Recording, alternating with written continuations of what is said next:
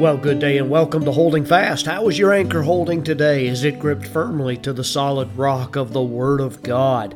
Beginning a brand new podcast week right now, and we're, I welcome you to the podcast. Thanks so much again for allowing me to come into your phone and into your uh, living room or wherever you happen to be listening to this. Maybe it's in your car on the way to work and uh, I'm praying for you. I have enjoyed a good day in the Lord's house just yesterday, and it was wonderful to be in fellowship with God's people and to be able to uh, sing God's praises and to be washed, my heart washed over by the Word of God. So I hope that you found yourself there as well, and that you're off to a good start.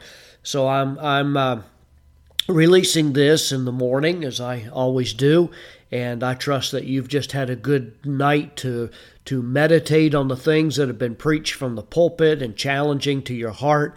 And a lot of thoughts go through your head as you begin this brand new week.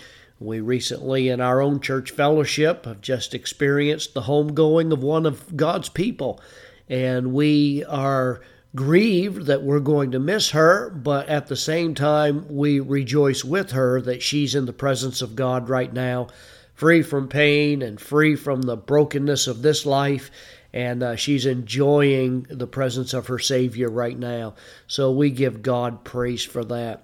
Makes you humble, doesn't it? Makes you think a little bit and a little deeper and maybe speak a little slower and be a bit more humble about things in life when you know the brevity, the shortness of life. In fact, this dear saint of God didn't even know that she was going to step into eternity in just a few short weeks when she discovered she was sick. And so we just never know, and we need to make sure and have a good walking with the Lord Jesus Christ. So, um, he, uh, Philippians chapter 2, verses 5 through 9 this morning. Let this mind be in you, which was also in Christ Jesus who being in the form of God thought it not robbery to be equal with God, but made himself of no reputation, and took upon him the form of a servant, and was made in the likeness of men. And being found in fashion as a man, he humbled himself, and became obedient unto death, even the death of the cross. That is a great humility, dear folks. We think of the God of all creation who condescended to this world, who took on the form of that which he actually created uh, from the very beginning. Uh, and yet he, in all humility, was able to come to and interject himself into human history to provide forgiveness and salvation. That's tremendous humility. We're called on that as believers, are we not? To have a humble mind, to have a, a, a humble way of thinking. And, and be careful here. Humility, as one, I don't know who said this, but it's a great quote. It's not original with me. But humility is not thinking less of myself, it's thinking of myself less. And that is so very true.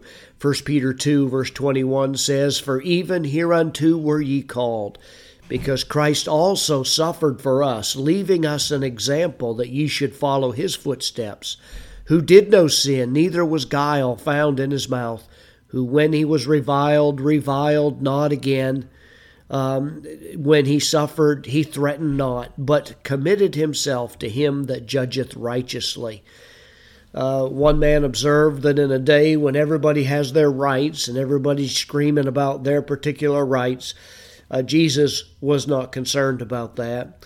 He actually was holy and righteous and without sin. And when he came uh, to the responses of the people that he was around, he was always humble, even though they treated him in an unjust way. That's a good example for us today that the Lord would teach us to be humble as well, to keep our minds fixed on the Lord, to walk with Him, to be obedient to Him. Look for those opportunities today, will you, wherever you are? Uh, show Jesus to other people. Don't be insistent on always your own way and a bullheadedness about things and a pridefulness in the way you approach whatever it is in life. But let's be humble. Let's think of ourselves less not less of ourselves. And let's walk with the Lord and be found faithful to Him. I don't know where you're going to be today. I don't know what path you're going to walk. I don't know the circumstances that you'll find yourself in, and probably you don't either.